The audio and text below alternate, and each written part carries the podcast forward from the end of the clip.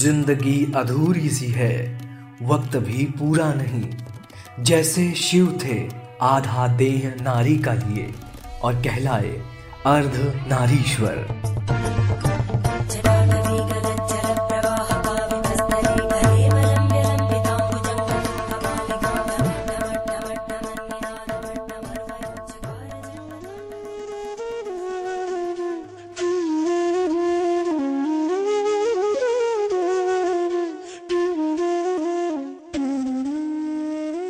अधूरेपन की पूरी जिंदगानी लिए कार्यक्रम ट्रांसफॉर्मेशन में आप सभी का स्वागत है। हर रविवार सुबह सवा ग्यारह बजे। सुनते रहिए रेडियो जंक्शन, क्योंकि लाइफ में हो रेडियो जंक्शन तो दिल बोले नो मोर टेंशन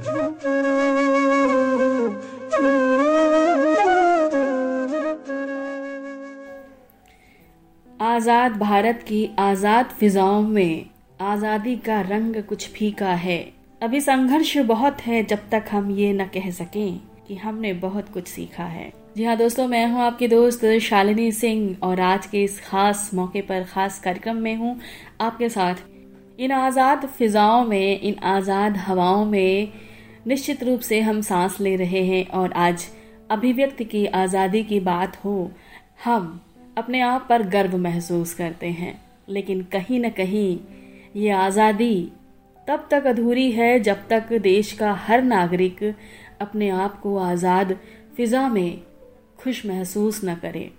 जी हाँ दोस्तों, आज मैं बात करना चाहती हूँ उन ट्रांसजेंडर बच्चों की भावनाओं की, उन ट्रांसजेंडर दोस्तों की भावनाओं की जो अपने ही घरों में कैद हैं और अपने मन की पीड़ा को अपने परिवार वालों के साथ, अपने समाज के साथ साझा नहीं कर पाते हैं। और हर सांस उनकी घुटन भरी होती है। आज ट्रांसजेंडर शब्द से हम सभी परिचित हैं। अक्सर हम सुनते हैं कि ट्रांसजेंडर स्त्री से पुरुष या पुरुष से स्त्री बनने की प्रक्रिया को कहते हैं। इस मुद्दे को लेकर बहुत सारी चर्चाएँ सामने आती हैं, क्योंकि ये संघर्ष का सफ़र अभी जारी है और इस संघर्ष की सफलता के मायने तब पूरे हो सकेंगे जब हर घर में लोगों को इस बारे में जानकारी हो कि ट्रांसजेंडर कौन होते हैं और ट्रांसफॉर्मेशन क्या होता है। कैसे ट्रांसजेंडर को एक सामान्य जीवन दिया जा सकता है? कैसे एक ट्रांसजेंडर को समाज में स्थापित किया जा सकता है सम्मानजनक ढंग से? ये सवाल अपने आप में बहुत महत्वपूर्ण है और आज इसी सवाल से जुड़े तमाम भ्रम आपके दूर हो सकेंगे। क्योंकि आज हमारे कार्यक्रम में अतिथि के रूप में एक माँ है। जी हाँ दोस्तों, माँ एक ऐसा शब्द है जिसकी हर बात अपने बच्चे के लिए अगर हो तो ज़रूर सच ही होती है। क्योंकि एक माँ अपने बच्चे को अगर समझती है तो निश्चित रूप से वो बच्चा अपने हर उस मुकाम को हासिल कर पाता है और अपने भीतर उस आत्मविश्वास को पाता है जिसकी उसे ज़रूरत होती है। अगर हर माँ बाप ऐसे ही अपने बच्चों को समझें, उनकी पीड़ा को समझें और उनकी हर मुश्किल में साथ खड़े हों।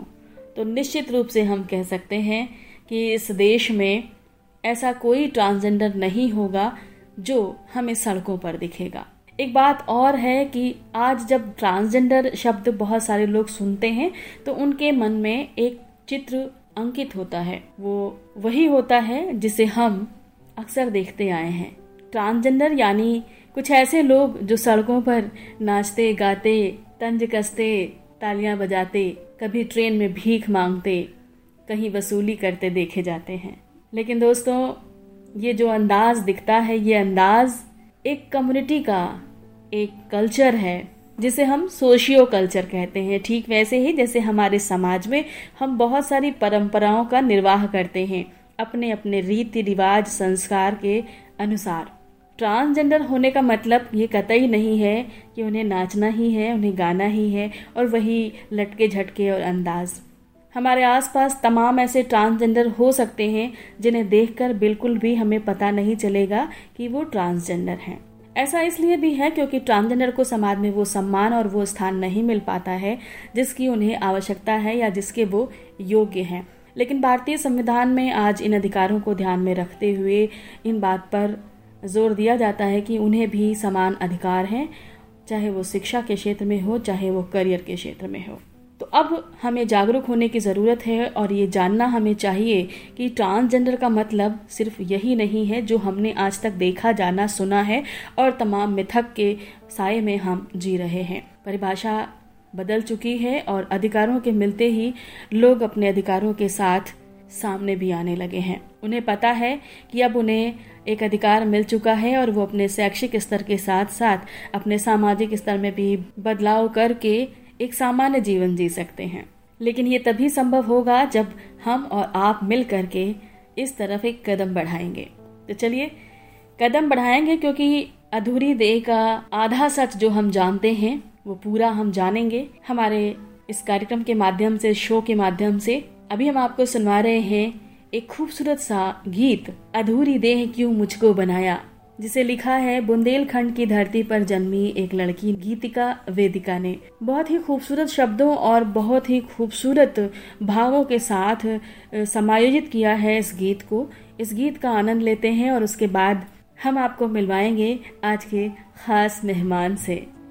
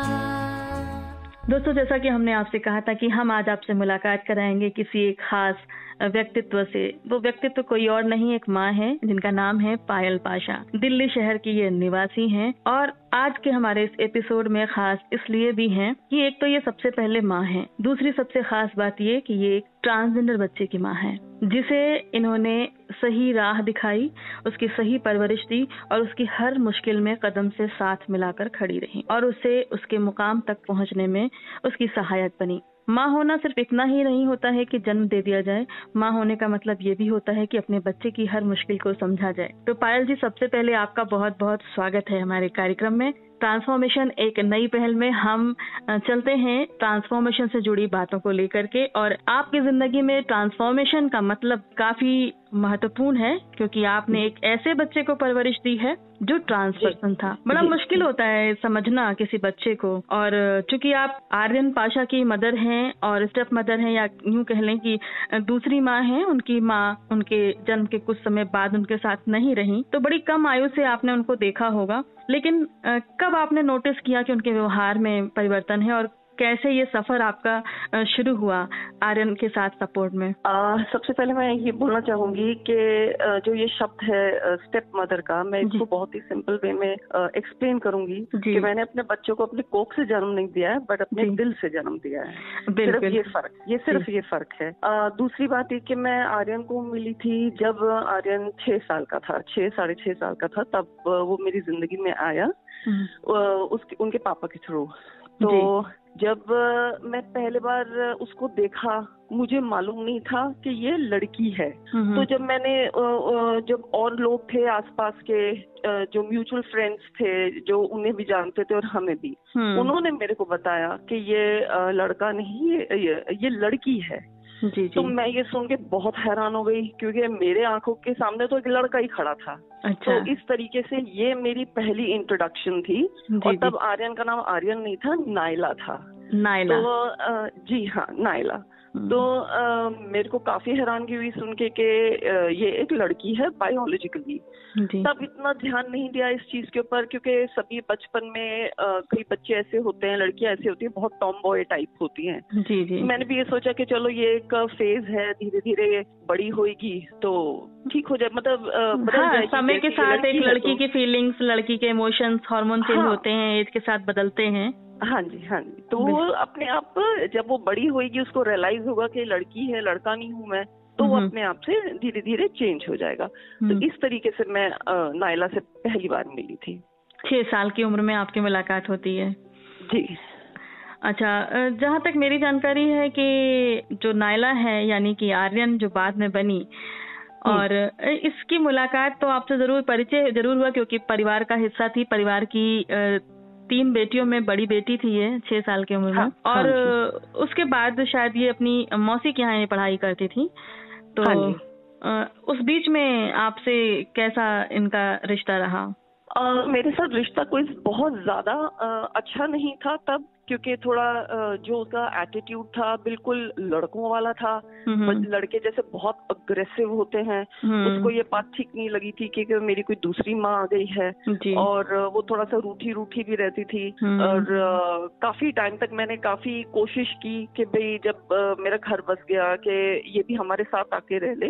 तो शुरू में हमेशा ही आ, अलग ही रहना। अपनी चाची के घर वो रही मासी के नहीं चाची के घर ही रही आ, काफ़ी टाइम तक। लेकिन अच्छा। जैसे जैसे जैसे वो बड़ी हुई तो एक मेच्योरिटी आती है एक बच्चे में। एक समझ आ जाती है एक बच्चे में कि भी अगर ज़िंदगी में ऐसी चीज़ें होती हैं तो फिर वो जब टेंथ स्टैंडर्ड में आई तब तक काफ़ी उसको समझ आ गई थी। घर पे थोड़ा बहुत आना जाना भी हो गया था। मेरे साथ बोलचाल भी हो गई थी। तो तब उसने ये डिसीज़न लिया कि मैं अब अपने पापा के साथ ही जाके रहूँगी। तब वो हमारे साथ शिफ्ट हुई टेंथ स्टैंडर्ड में। उसके बाद से ही एकदम मतलब के हमारा रिश्ता बदला क्योंकि वो साथ आ गई थी तो मुझे बहुत मौका मिला उसको करीब से देखने का उसकी क्या क्या दिक्कतें थी उसकी क्या क्या प्रॉब्लम्स थी। और जब इंसान साथ रहता है एक दूसरे से तभी जाके किसी और की एक ट्रू नेचर का कि किस तरीके से एक नेचर है बंदे की तभी पता चलता है। इसी तरीके से मुझे उसकी पता चली उसे मेरे बारे में बहुत कुछ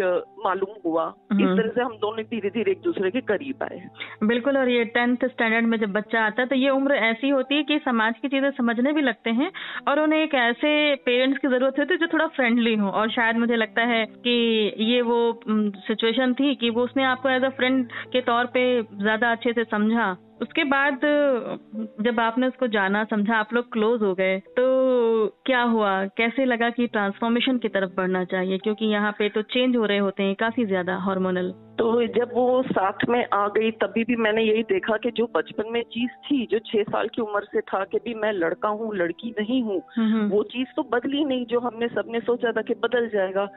इतना तक के शायद मतलब कि स्कूल में भी सिर्फ़ एक कुछ चंद लोगों को मालूम था कि ये एक लड़की है लड़का नहीं है। क्योंकि अगर उसका कोई हाव भाव उसके कपड़े उसके तौर तरीके देख के वो टोटली लड़के के थे। मतलब कोई विश्वास नहीं अगर हम किसी को बोलते कि ये लड़की है लड़का नहीं है हम्म। कोई ये विश्वास करने वाली बात ही नहीं थी कि ये लड़की है लड़का नहीं है। हम्म। तो इस तरीके से फिर मैंने कुछ जब वो इधर हमारे साथ टेंथ स्टैंडर्ड में आ, आ गई थी और यहाँ जब शिफ्ट किया तो हम्म। कुछ मैंने उसका एटीट्यूड कुछ दिन से देखा कि थोड़ा उदास सी रहने लग गई थी।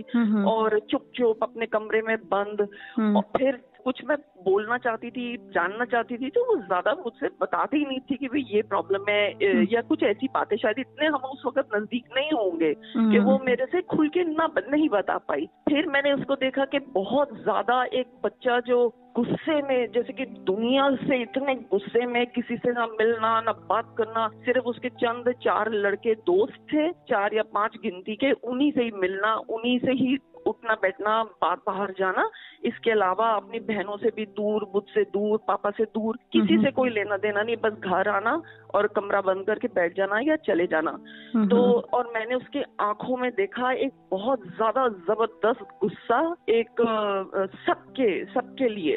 तो मुझे कुछ लगा कि कोई ज़्यादा ही प्रॉब्लम है मुझे किसी भी तरीके से इसको पूछना है। एक दिन जब ये स्कूल से वापस आई तो मैं एकदम से कमरे में अंदर चली गई कुछ काम से तो मैंने देखा रो रही थी। तो अच्छा। तो मैंने बोला बेटे बताओ तो सही आप रोज इतना परेशान रहते किसी से तो बोलो हो सकता है मुझसे कुछ कहो मैं आपकी प्रॉब्लम समझ पाऊँ आपकी कोई सोल्यूशन निकाल पाऊँ किसी बात की। तब उसने मुझे एक ही बात बोली जो मुझे बहुत धक्का लगा दिल को सुन के। तो उसने रोते रोते बोला कि मम्मी आज मैं मम्मी तो खैर मुझे उस वक्त नहीं बोलता था खैर जो भी मतलब बोलता ही नहीं था कुछ अवॉइड करता था बोलना। तो कहते मैं आज स्कूल में बास्केटबॉल खेल रहा था और लड़कों का किसी का हाथ लगा मेरी छाती पे तो सब मेरे मज़ाक उड़ाने लग गए कि ये देखो ये लड़का है जिसके ब्रेस्ट हैं। ब्रेस्ट वाला लड़का है। तो मुझे बहुत सुन के बहुत दिल को दुख लगा रोना भी आया कि एक बच्चा इतनी मतलब अंदर ही अंदर घुलता जा रहा है और हम्म। मुझे किसी को बता नहीं पा रहा कि उसके दिल में क्या गुजर रही है। तब मैंने उस वक्त मैंने ठान ली मैंने उसको बोला मैं आज कमरे से नहीं जाऊँगी तुम मेरे को बताओ तुम्हें प्रॉब्लम क्या है और अच्छे से बताओ। तो तब इसने मुझे बोला कि मम्मी मैं एक लड़का हूँ लड़की नहीं हूँ। मुझे ज़िंदगी लड़कों की तरह ही बितानी है और मेरे को ये जो भी प्रॉब्लम है मुझे ये हटानी है ताकि मैं बाहर निकल पाऊँ सर ऊँचा करके निकल पाऊँ और मेरा कोई मज़ाक मज़ाक ना उड़ाए और मेरे को ट्रांसफॉर्मेशन करनी है। आप मेरी मैंने तब इसको बोला मैंने कहा बेटे मैं तुम्हारे साथ हूँ तुम जो चाहोगे वैसे ही होगा। तो तब ये एकदम मेरी बात सुनते ही ऐसे हो गया कि जैसे एकदम चेंज हो जाता है आदमी इसको लगा कि दुनिया में कोई तो है मेरे को सुनने के लिए राज़ी है मेरा दर्द समझता है। तब हमने बैठ के फिर मैंने हम दोनों ने मिलके बैठ के ऑनलाइन वगैरह इसके बारे में रिसर्च किया और हम मुझे भी इतने मालूम नहीं था इन चीज़ों चीज़ों के बारे में। जब मैंने रिसर्च किया तो थोड़ा और जानकारी मिली दो चार लोगों से बात की और फिर जब देखा कि हाँ ये चीज़ें पॉसिबल हैं मैंने फिर इसके पापा को अप्रोच किया। पापा को पहले थोड़ा सुन के लगा कि शायद ये ऐसी नॉर्मल मतलब ऐसी बात निकल जाएगी तो मैंने उनको समझाया कि नहीं ऐसा नहीं है ये बहुत सीरियस बात है।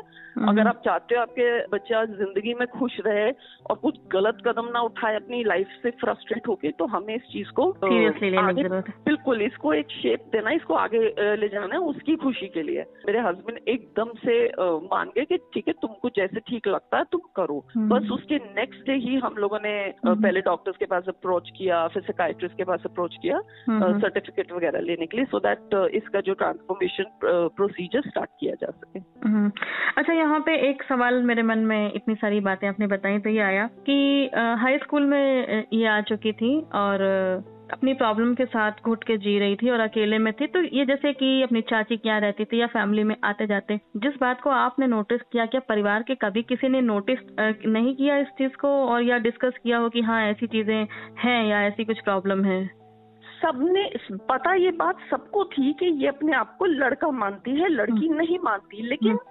सब लोग यही समय और उसको सब लोग लड़का ही ट्रीट करते थे। हम्म। मतलब मैंने आज तक किसी को ये नहीं देखा उसको बोलते हुए कि तुम खाना खाओगी तुम खा, ये करोगी ये वो करोगी। सब उसको एज ए लड़का ही ट्रीट करते थे क्योंकि सब चाहते थे चलो ये चाहती है ऐसे तो इसको ऐसे ही करो। लेकिन सबके दिमाग में यही था कि नहीं नहीं ये अपने आप जब तक ये कॉलेज तक आएगी ये अपने आप चेंज हो जाएगी हमें कुछ हम्म, करने की हम्म। ज़रूरत नहीं है हाँ नॉर्मली तो कई बार परिवार में ऐसा होता है जैसे तीन बेटियाँ थी तो तीन हाँ, बेटियों में होता है कि बस बेटा नहीं है तो एक बेटे का होता है और उसमें कोई लड़की या परिवार में हम लोग भी कहते हैं ना कि कोई बच्चा थोड़ा लड़की हमारी तेज होती है एक्टिविटीज़ हाँ, में हाँ। या तो हम लोग कहते हैं ये मेरे बेटी नहीं मेरा बेटा है तो एक हाँ। और अगर कोई ऐसा व्यवहार वास्तव में कर रहा होता तो हमें भी खुशी होती है कि हमारी बेटी नहीं है राजा बेटा है इस तरह से चल जाती है चीज़ें तो तो किसी ने इस बात को ना सीरियसली लिया ही नहीं क्योंकि हम्म। इसमें जो इसको फ्रस्ट्रेशन और जो बाद में जो इसके जो निकली वो इधर ही आके जब वो टेंथ इलेवेंथ में ही आके इसका सब गुस्सा वगैरह सब निकला था शायद उससे पहले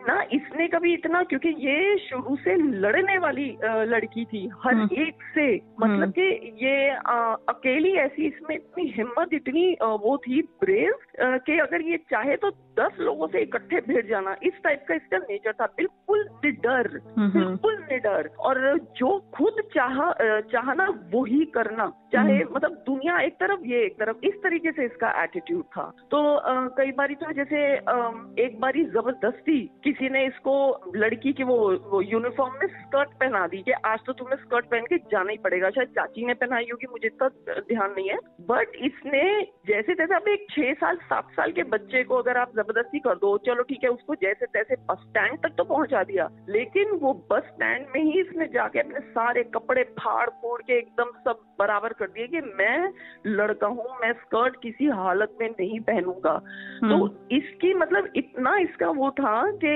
एक छोटा बच्चा अगर एक छह साल का सात साल का इतने डिटर्मिनेशन से बोले कि नहीं मैं लड़का हूँ तो ज़रूर इसमें कोई बात थी।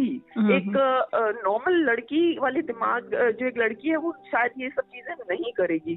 तो मैंने अपनी लाइफ में इसको आज तक कभी भी कोई लड़की का भी कोई लिबास पहने हुए नहीं देखा। पायल जी, ये सारी चीज़ें जो आप बता रही हैं, ऐसा बहुत सारे लोगों के साथ होता भी होगा शायद समझने में दिक्कत आती होगी। बल्कि कई बार जब हम इस तरह के प्रोग्राम्स करते हैं और सोशल मीडिया पे या चीज़ों को जब लिखना, पढ़ना होता है, बात करते हैं तो बहुत सारे लोग मुझसे भी सवाल पूछते हैं कि मैडम, क्या कोई ज़रूरी है कि जो लड़का अगर लड़की जैसा फील कर रहा है या लड़की कोई लड़के जैसा फील कर रही तो क्या ज़रूरी है सेक्स चेंज करवाना या आ, सर्जरी करवाना? जैसा है वैसा भी तो रहा जा सकता है। तो ये सवाल लोगों के बीच में आता है और हमारे सामने कई बार होकर गुजरता है और सवाल भी महत्वपूर्ण है पायल जी। लेकिन इस सवाल के दायरे से बाहर होकर के आपने सफ़र तय किया है।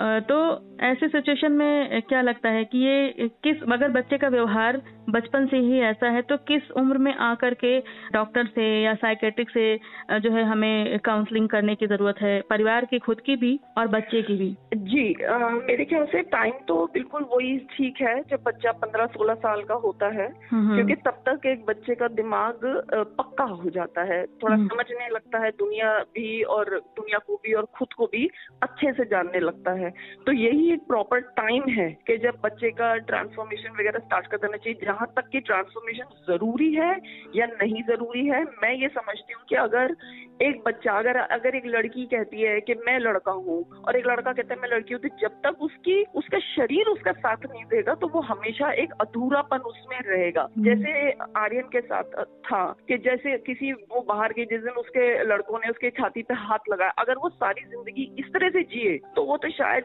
मतलब के बाहर ही ना जा पाए पब्लिक में ना जा पाए क्योंकि वो है लड़का लेकिन एक लड़की का शरीर लेके कैसे बाहर जाएगा कैसे एक नॉर्मल ज़िंदगी गुजारेगा?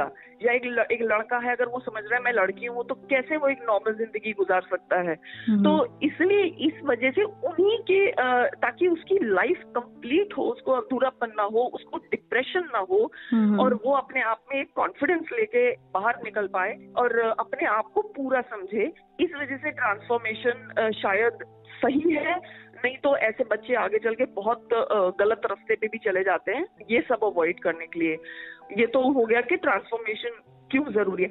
जहाँ तक आपका जो टाइम का है वो ही बताया था जैसे मैंने आपको कि जब बच्चा इस उम्र में पहुँच जाए कि अपने आप को भी पूरे तरह से समझे कॉन्फिडेंस हो और पेरेंट्स को भी जैसे कि हमें हम उसको छह साल से बच्चे को देख रहे हैं ऑब्ज़र्व कर रहे हैं। मैं छह साल से ऑब्ज़र्व कर रही हूँ वो तो जो बाकी की फैमिली है जो मेरे उसकी ज़िंदगी में आने से पहले वो तो उसको डेढ़ दो साल से। देख रहे हैं। वो तो बचपन से देख रहे हैं। अब मैं एक बहुत छोटी सी अगर मुझे कोई ये बात कहता है तो मैं एक बात मैंने पहले भी दो तीन बार दोहराई है लोगों को। जब एक बच्चा पैदा होता है सबसे पहले बच्चा नौ महीने एक साल का बच्चा होता है जब बच्चा चलना सीखता है। जी। इस स्टेज पे इस एज में एक बच्चे को जेंडर आइडेंटिटी नहीं है।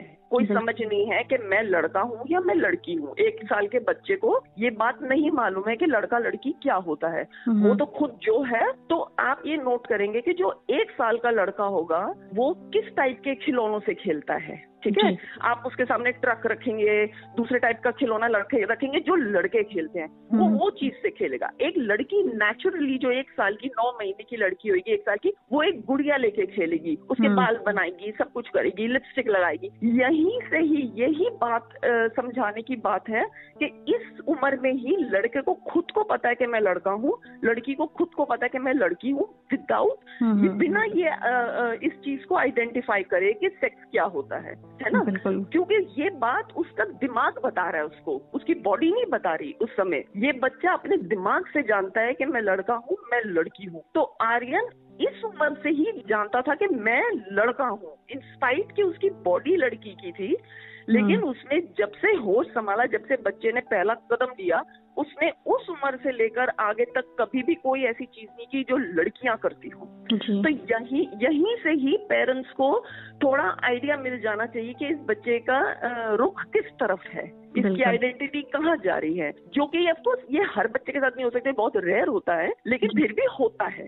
तो यहीं से ही एक आइडिया मिल जाता है पेरेंट्स को भी। बाकी उम्र के साथ साथ एटलीस्ट जब 12 साल की उम्र से जब परिवर्तन शुरू होता है शरीर में तो हार्मोनल चेंजेस भी काफ़ी सारे हो रहे थे तो उस वक्त तो काफ़ी चीज़ें और ज़्यादा क्लियर हो जाती हैं। अच्छा पायल जी एक सवाल और मेरे मन में है कि हाँ ये तो खेल खिलौनों से बचपन से ही चॉइस जेंडर चॉइस हमारा ब्रेन हाँ। अपने आप को फील कराता रहता है और हम वैसी ही चीज़ें चुनते जाते हैं वैसा ही करते हैं रिएक्ट करते हाँ। कई बार हाँ क्या ऐसा भी क्योंकि आपने इस सफ़र को किया है डॉक्टरों से भी मिली होंगी काउंसलर से भी मिली होंगी तो हाँ अपने केस के अलावा भी बहुत सारी चीज़ें आपको जानकारी हुई होंगी। क्या ऐसा भी है जैसे इसको तो बचपन से था ऐसे भी कुछ बच्चे हैं जिन्हें दो तीन साल उम्र पाँच साल की उम्र छह तक ज़्यादा फीलिंग ना हो थोड़ा बड़े होने के बाद उन्हें लगे कि नहीं मुझे चेंज हो रहा है। ऐसा क्या ऐसा भी है या आ, बड़े होने के बाद कुछ लोग चॉइस करते हैं तो ये संगत का असर भी हो सकता है ऐसा भी आप मान सकती हैं। संगत का असर देखिए मेरे को इस यहाँ तक कि इस बारे में इतनी नॉलेज नहीं है कि संगत के साथ हो सकता है या नहीं हो सकता है लेकिन हाँ मैं इतना कह सकती हूँ कि कई बच्चे जैसे आर्यन था आर्यन बहुत ज़्यादा डोमिनेटिंग नेचर का था। कई बच्चे अगर शुरू में या बाद में नहीं दिखा पाते अपनी चॉइस वो शायद प्रेशर में आके। मेरे आर्यन के ही कई ऐसे दोस्त हैं बच्चे फ्रेंड्स हैं जो मुझसे भी मिल चुके हैं। आज तक उनकी हिम्मत नहीं हो रही बताने की अपने घर में कि भी अगर कोई लड़का दो तीन है ऐसे लड़के के भी मेरे को मैं लड़की हूँ या मैं लड़का हूँ मतलब वो आज तक नहीं उनकी उम्र बीस बीस पच्चीस पच्चीस साल की हो गई है लेकिन आज तक वो नहीं बता पा रहे अपने घर में। तो ये एक फैमिली प्रेशर की वजह से भी होता है डर की वजह से क्योंकि उनको हमेशा ये है कि अगर हम बोलेंगे तो हमारे माँ बाप हमारी बात नहीं समझेंगे और माँ बाप क्यों नहीं समझेंगे? शायद सोसाइटी के प्रेशर से नहीं समझेंगे। ये शुरू से ही माँ बाप का एटीट्यूड इस तरफ़ रहा है बच्चों की तरफ़ के बहुत ज़्यादा डोमिनेटिंग है जो हम बोलेंगे तुम्हें वही करना है। वही करना तो वो तो वो प्रेशर में भी आके बच्चे कई बारी बहुत दब जाते हैं जहाँ तक कि संगत का सवाल है, मुझे लगता नहीं कि संगत से कुछ इतना होता है, क्योंकि ये सारी बात एक ब्रेन की है, बच्चे के ब्रेन की है कि ब्रेन उसको क्या बताता है। संगत में रह के बहुत मुश्किल होता है कि कोई अपने आप को लड़का अपने आप को लड़की समझने लग जाए या लड़की लड़का। ये हम्म। बहुत ही ज़्यादा मुश्किल है। बिल्कुल लेकिन हाँ, संगत में रह के हाँ। व्यवहारिक गुण ज़रूर थोड़े बहुत हो सकते हैं जैसे कि आपके अंदर के स्किल डेवलप हो जाए कोई हाँ, हाँ, बिल्कुल, अच्छा बिल्कुल, बोलने की अच्छा लिखने हाँ, की अच्छा करने की शौक हो सकते हैं हॉबी हो सकती है। लेकिन एटलीस्ट कम से कम जेंडर को लेकर के अपनी आइडेंटिटी चेंज करने जैसी तो मुश्किल बात है। नामुमकिन के करीबी है मतलब समझे इतना तो मिडिल क्लास फैमिलीज़ में पायल जी एक बहुत बड़ा भ्रम है कि जब ऐसा होता है तो लोग लोगों का रुझान ऐसा दिखता है कि बच्चे को कोई प्रॉब्लम है कोई भूत प्रेत की बाधा है ऐसे केसेस भी मेरे सामने आए हैं या हम्म। बहुत रोक टोक जैसे रहती है कि हम्म। ये इसका दिमाग खराब है संगत का। इस तरह की बहुत सारी शायद ये वजह बहुत बड़ी है कि हमारी सोसाइटी में बच्चे कह नहीं पाते। और आ, हमारे मिडिल क्लास फैमिलीज़ में जहाँ एजुकेशन का स्तर कम है वहाँ पे एक अनुशासनात्मक है परिवार होता है और अनुशासन ज़रूरी भी है। लेकिन अनुशासन के साथ आज के समय में फ्रेंडली माहौल भी बहुत ज़रूरी ताकि बच्चा अपनी बात रख सके। और ये माहौल हम बचपन से ही दे पाते हैं तभी संभव होता है। तो ये एक बहुत बड़ा अपने आप में प्रॉब्लम है। मैं आज एक ये बहुत संदेश परक बातें हैं आपकी। मैं चाहूँगी कि आप और कुछ बताएँ हमें, अभी आर्यन का सफ़र कैसा, अभी आर्यन की लाइफ में क्या चल रहा है? आर्यन बिल्कुल टोटली इसी में इन चीज़ों के साथ ही जुड़ा हुआ है। उसका जो आर्यन और लक्ष्मी साथ हैं दोनों तो उनका पूरा focus L G B T Q की सोसाइटी पे उनकी उनकी बेहतरी के लिए ताकि उनके जैसे लोग जो और हैं उन तक और उनके पेरेंट्स तक उनकी सोसाइटी जहाँ वो रहते हैं वहाँ तक ये बात पहुँच सके। और वो उनके लिए काम कर सके जो इन दोनों ने खुद किया है एक दूसरे की सपोर्ट से पेरेंट्स की सपोर्ट से तो ये चीज़ें हेल्प दूसरे उनकी कम्युनिटी के लोगों तक भी पहुँच सके। इसलिए आर्यन और लक्ष्मी ने दोनों ने अभी एक ट्रांसजेंडर सैलून भी खोल रहे हैं जिसमें कि सारे जो एम्प्लॉयज़ हैं वो ट्रांसजेंडर हो गए क्योंकि इन लोगों को ट्रांसजेंडर कम्युनिटी को नौकरी मिलने में भी दिक्कत आती है। तो ताकि उनकी सपोर्ट के लिए उन्होंने ये सब किया है। और जैसे कि कोविड के टाइम पर भी आपने देखा ये पता ही होगा कि लक्ष्मी और ने बहुत सपोर्ट किया था ट्रांसजेंडर कम्युनिटी को। एंड इसी तरीके से ये लोग दिन रात इसी के ही काम में लगे रहते हैं। जी, बिल्कुल। लक्ष्मी नारायण त्रिपाठी जी की संस्था है और उन्होंने काफ़ी अच्छा किया है। अवेयरनेस के मामले में तो नो डाउट कि उन्होंने काफ़ी लोगों को एक आइडियल पर्सनालिटी बन करके अवेयर किया है और यही कोशिश रेडियो जंक्शन की हमारी भी है कि हम हर उस घर तक पहुँचे और उन्हें बताएँ कि आज जो जेंडर की परिभाषा हमने स्त्री और पुरुष में ही समझी है और जानी है वक्त है कि हम जाने कि हमारे सोसाइटी में सिर्फ़ दो जेंडर नहीं, और भी जेंडर हैं और उसमें भी बड़े कई अलग फलक पर उन्हें हम देख सकते हैं, उनमें कई कैटेगरीज हैं। अलग अलग प्रॉब्लम्स हैं और वो समझे जाने की ज़रूरत है। और जब जानकारी होगी तभी शायद हम ज़्यादा नोटिस भी कर पाएँगे और उस चीज़ को महसूस कर पाएँगे अपने आसपास के बच्चों में अपने घर परिवार में से तमाम बच्चों में। क्या मैसेज देना चाहेंगे आज उन तमाम पेरेंट्स को जो अभी भी बच्चों को समझ नहीं रहे हैं? ऐसे क्योंकि ऐसे बहुत सारे परिवार हैं जिनके बच्चे पच्चीस साल के हो चुके हैं तीस साल के अट्ठाईस साल के हो चुके हैं और उनका जो बायोलॉजिकल जेंडर दिखता है उनका इंटरनली अलग है व्यवहार। और उनका प्रेशर पेरेंट्स का है उनकी शादी के लिए। कई बार ऐसे फ़ोन कॉल्स मेरे पास आते हैं या मैसेज आते हैं कि मैम मेरी मदद कीजिए। मेरे घर वाले ज़बरदस्ती मेरी शादी करा रहे हैं। तो जी। ऐसे मुद्दे पर आज आप क्या मैसेज देना चाहेंगे हमारे रेडियो के माध्यम से? मैं यही मैसेज देना चाहूँगी कि माँ बाप का सबसे पहला फ़र्ज़ होता है हमारे बच्चों की खुशी।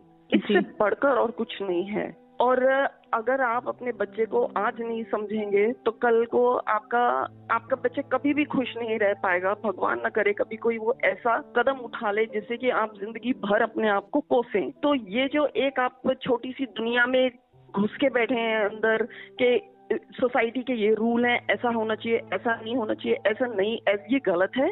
उससे बाहर निकले क्योंकि ये सोसाइटी हमारी बदलती है। पहले भी बदली है। कहाँ हमारी सोसाइटी कहाँ से कहाँ तक चल, आ गए, हमारा समाज कितना बदला है, ये सबके आँखों के सामने है। और इस चीज़ को आप बदल नहीं सकते, आप ज़बरदस्ती कर सकते अपने बच्चे के साथ, लेकिन आप इस ज़बरदस्ती में उसको खुश कभी नहीं रख पाएँगे, ना उसको, ना अगर आप ज़बरदस्ती उसकी किसी के साथ और शादी कर दे, जहाँ वो नहीं कर सकता। तो मेरे ख्याल से हमारे बच्चे की खुशी जो है, वो सबसे पहले आनी चाहिए, और जिस सोसाइटी में हम रहते हैं अगर हम कोई बात गलत नहीं कर, गलत इन द सेंस कि कोई हम कोई क्रिमिनल बात नहीं कर रहे, हम कोई क्राइम नहीं कमिट कर रहे, हमें उस रास्ते पे चलना चाहिए जहाँ पर हमारे बच्चे हमेशा से खुश रहें, अपनी ज़िंदगी में सफल रहें सक्सेसफुल रहें। यही एक एम होता है माँ बाप का। और अगर आपको इन चीज़ों के बारे में जानकारी नहीं है तो आप जानकारी लें। आप बहुत सारी ऑनलाइन ऑर्गेनाइजेशन हैं, जानकारी ले सकते हैं, अपने आप को एजुकेट करिए, जानिए कि ये कम्युनिटी क्या है। और फिर आप आगे जो भी कदम उठाना चाहें करें। अच्छा चूँकि आपने ट्रीटमेंट कराया है आर्यन का तो अभी बहुत सारे लोग जो सुन रहे होंगे, उनके मन में ये होगा कि अगर उनके आसपास बच्चा है और उसके ट्रीटमेंट शुरू करानी है तो शुरुआत काउंसलिंग से होती है। तो अगर काउंसलिंग करानी है या मेडिकल टर्म में उसके ट्रांसफॉर्मेशन के लिए अगर जाना है तो कहाँ पे फैसिलिटीज़ मिल सकती हैं? कैसे कांटेक्ट करें? सबसे बड़ा सवाल ये भी आ जाता है। ये आप, जो अगर ऐसे तो पूरे इंडिया में बहुत सारे डॉक्टर्स हैं काउंसलर्स भी हैं डॉक्टर्स भी हैं वो आपको फिर ऑनलाइन पता चलेगा या आप जो ये कम्युनिटीज के जो कम्युनिटी है उनसे कांटेक्ट करें जो ऑलरेडी करा चुके हैं ये सब कुछ। क्योंकि कई लोगों ने कराया अलग अलग जगहों से कराया किसी ने गुजरात से किसी ने दिल्ली में कहीं पे तो मैं एक पर्टिकुलर डॉक्टर का नाम तो नहीं बता पाऊँगी ना ही किसी पर्टिकुलर काउंसलर काउंसलर का लेकिन ये सारी इंफॉर्मेशन आपको ऑनलाइन भी मिलती है और आपके जितने भी कॉन्टेक्ट हैं आप उनसे अप्रोच करके पता कर सकते हैं। पायल जी आपने बहुत अच्छी जानकारी दी। निश्चित रूप से आज के इस एपिसोड में आपकी दी गई जानकारी हमारे सोसाइटी में तमाम परिवारों के लिए ज़रूरत की हो सकती है और बहुत सारे परिवारों में आशा जगी होगी कि वो अपने बच्चों को एक सही दिशा दिखा पाए। महत्वपूर्ण भी है कि हमारे समाज में लोग जागरूक हों, चाहे वो बच्चे हों, चाहे बड़े हों, क्योंकि जब हम सफलता की राह चुनना चाहते हैं तो बहुत बड़ी भूमिका परिवार की होती है। कोई भी ट्रांसजेंडर बच्चा गलत राह पर भटकता तब है जब परिवार उसका साथ छोड़ देता है और परिवार के बाद समाज साथ छोड़ देता है। ज़रूरत है कि सबसे पहले परिवार समझे, परिवार न समझे तो आसपास के लोग समझे। लेकिन हाँ अगर हम चाहते हैं कि बदलाव की दिशा में एक कदम हम आगे बढ़ें और ट्रांसजेंडर वर्ग को सम्मान हम अधिकार दिला सकें तो अधिकार दिलाने से पहले हमें उन्हें स्वीकारना होगा, उनकी समस्याओं को, उनकी मूलभूत आवश्यकताओं को समझना होगा और समझने के साथ साथ उसमें सहयोगी बनकर खड़े होना होगा, एक दोस्त की भूमिका निभानी होगी।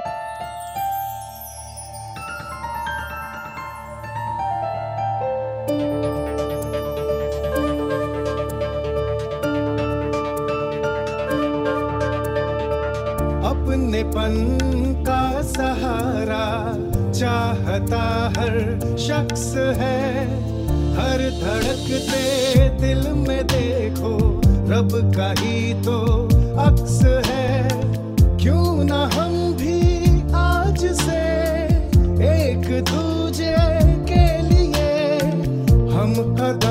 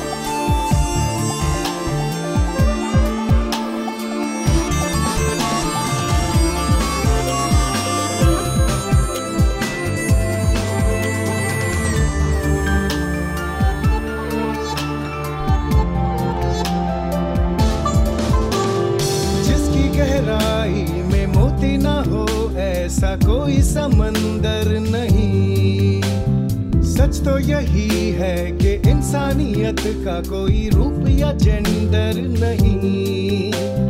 मन की आँखों से देखो तो दुनिया है हसी। हर दिल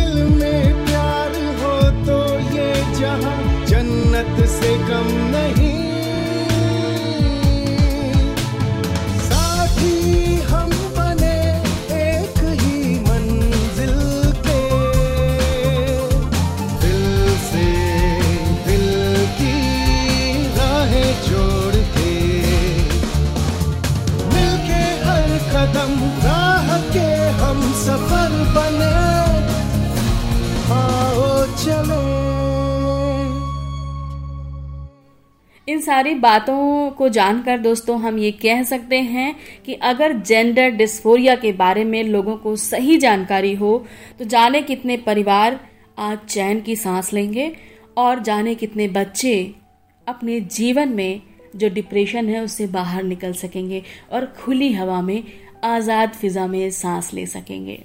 इसी के साथ मैं शालिनी ले रही हूँ इजाज़त। फिर मुलाकात होगी अगले एपिसोड में कुछ और बेहतरीन जानकारी के साथ। और कुछ और बेहतरीन लोगों के साथ तब तक के लिए नमस्कार।